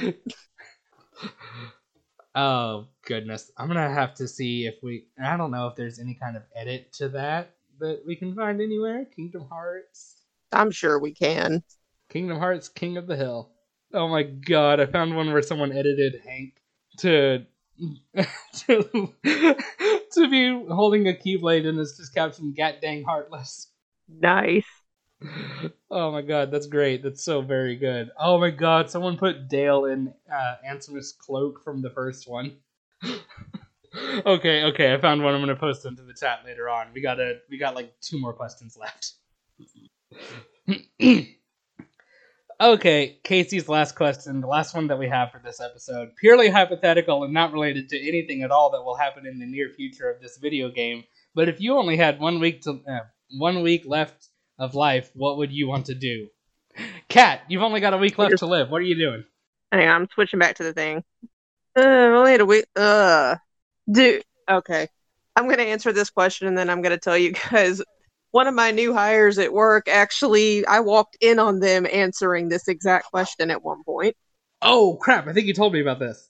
Yeah, so basically, I was walking around it. They had their little meeting at the end of the day, so they were all off the phones and they were just waiting. And I happened to walk up just in time to hear one of them go, I'm just saying, if the world's ending in a week, I'm trying cocaine. Oh yeah, that's right. you did tell me about that. That's incredible. God, the I new was like, kids are oh my god, Julian. as far as what I'm gonna do, um, hmm. At this point, I would probably just drive back to. I would try to see as many people as I could, like see my friends and family here, and then try to go back to Kentucky, Yeah. see my friends that I haven't seen since I moved. Uh what kind of crimes can you do in a week? I'll say, and I would also try to do uh, as many crimes as I could on the way. Because what are you gonna do? Arrest a dead guy? Right. I would okay spend a couple spend the first couple days learning how to be a hacker and then like clear everybody's student loan debt or something. There we go. I feel like I'd do a bad job, but also I'm gonna be dead, so it doesn't. I would really want to experience taking like a crowbar to someone's car, yeah, you know that too. but I would find somebody that deserved it. I wouldn't just target any random car. I'd dig my key into the side of their pretty little souped up four wheel drive, uh, carve my name into their leather seats. I mean, I am from Louisville, so I know I can get my hands on a slugger. take a Lou, yeah, exactly. We take a Louisville Slugger to all uh, to their headlights, um, slash a hole Slash in a all hole in all four tires. And this doesn't even have to be because someone cheated. This is just why not? Maybe next time they'll. He Maybe could have next just cut me off. In, he could have just cut me off in traffic. Maybe next time they'll think about being around when I've only got a week left to live. Preach. Oh my god! When I was when I was m- more of a dumbass, that song actually used to piss me off because I was like, "You're just gonna get yourself arrested," and it's like, not the point, Past Steven. right? That's a problem for future Steven. Okay, um, so that was the final question. I have posted something fun into the Kingdom Hearts channel that I found. I'm switching over. Hang on. The alerts don't pop up on my tablet because I had to turn them off. They kept waking me up one oh my That's fair. god. I love it. I know, right? It's beautiful. Single power darkness gonna unleash the heart of the last princess of Nova Kingdom Hearts. Riku, that's asinine. I love it. Oh, just very good. Um, and then I guess because there are so few results, if you type in Kingdom Hearts King of the Hill, one of them is, I think this was from an episode of Drawfee. No, no, it's not from Drawfee, but someone did a fan art of Hank Hill as a stand user. I also found one where somebody superimposed Bobby's face on a Naruto, Oh my god, and it actually kind of works. that's very good. I'm gonna see if it'll let me copy it. It's a little bit weird on a tablet, but hang on, I'm gonna see if it'll let me drop it into the chat or into the Kingdom Hearts. Let me see. Maybe. No. Really? You're just gonna doing. post a freaking link? Of course. Okay, let's try this again. Like it's different on my tablet than it is on my phone. No, that's fair. Okay, let's do this. What if I do down the image? now will you let me copy it? No, no, I'm not. Even don't give my tablet ideas. It won't let me do it right now, so I'll get it in the morning because my phone's out in the living room. Bye. Damn it. Anyway, though. Yeah, I'll do it in the morning. Okay, that does uh, take care of this episode. So we will go ahead and go into the plugs. Um, next time that we do our, or rather on our next Reverse Rebirth episode, we will, I guess, officially be starting Kingdom Hearts 2. Finally, actually start the game. Hooray! So yeah, just from now on, just know that um, Roxas's summer vacation is over. Hopefully, he did his homework. No, no, he Yeah. didn't. Remember, we saw. Oh, that's right, he never did. Well, shit, Roxas. anyway, plugs. Um, as always, I will start with Nero since they aren't on this epi- these episodes. Um, you can find them on Twitter at Dragon Smoocher. Uh, they also have another podcast that they do uh, talking about She-Ra uh, called the Podcast of Power, which you can find on Twitter at Podcast of Power. They will soon, and I'm very much looking forward to both of these, be having a Transformers podcast and a Final Fantasy XIV podcast, both of which sound like they're going to be very good. Um, uh, you can find my Twitter though at uh, at Marshmallow, spelled like marshmallow, but it has my name in it. There's a dad joke Twitter that I sometimes remember to post to at dad underscore tastic. And you can find the Twitter for Disney Minus uh, at Disney Minus Pod. And of course, you can find me lurking around the uh, Disney Minus Discord channel, as well as, of course, the Dis- the actual main Disney Minus podcast with Steven and Nero on off weeks. Uh, this upcoming episode that we'll be doing this weekend or this upcoming weekend is Did we settle Monsters Inc., Steven? Yes, Monsters Inc. Yep, Steven's pick, Monsters Inc. So stay tuned for that. Yeah, I wanted to do something nice for you guys. Don't worry about it. Which makes me extremely suspicious. anyway, so yeah, um, you guys have fun.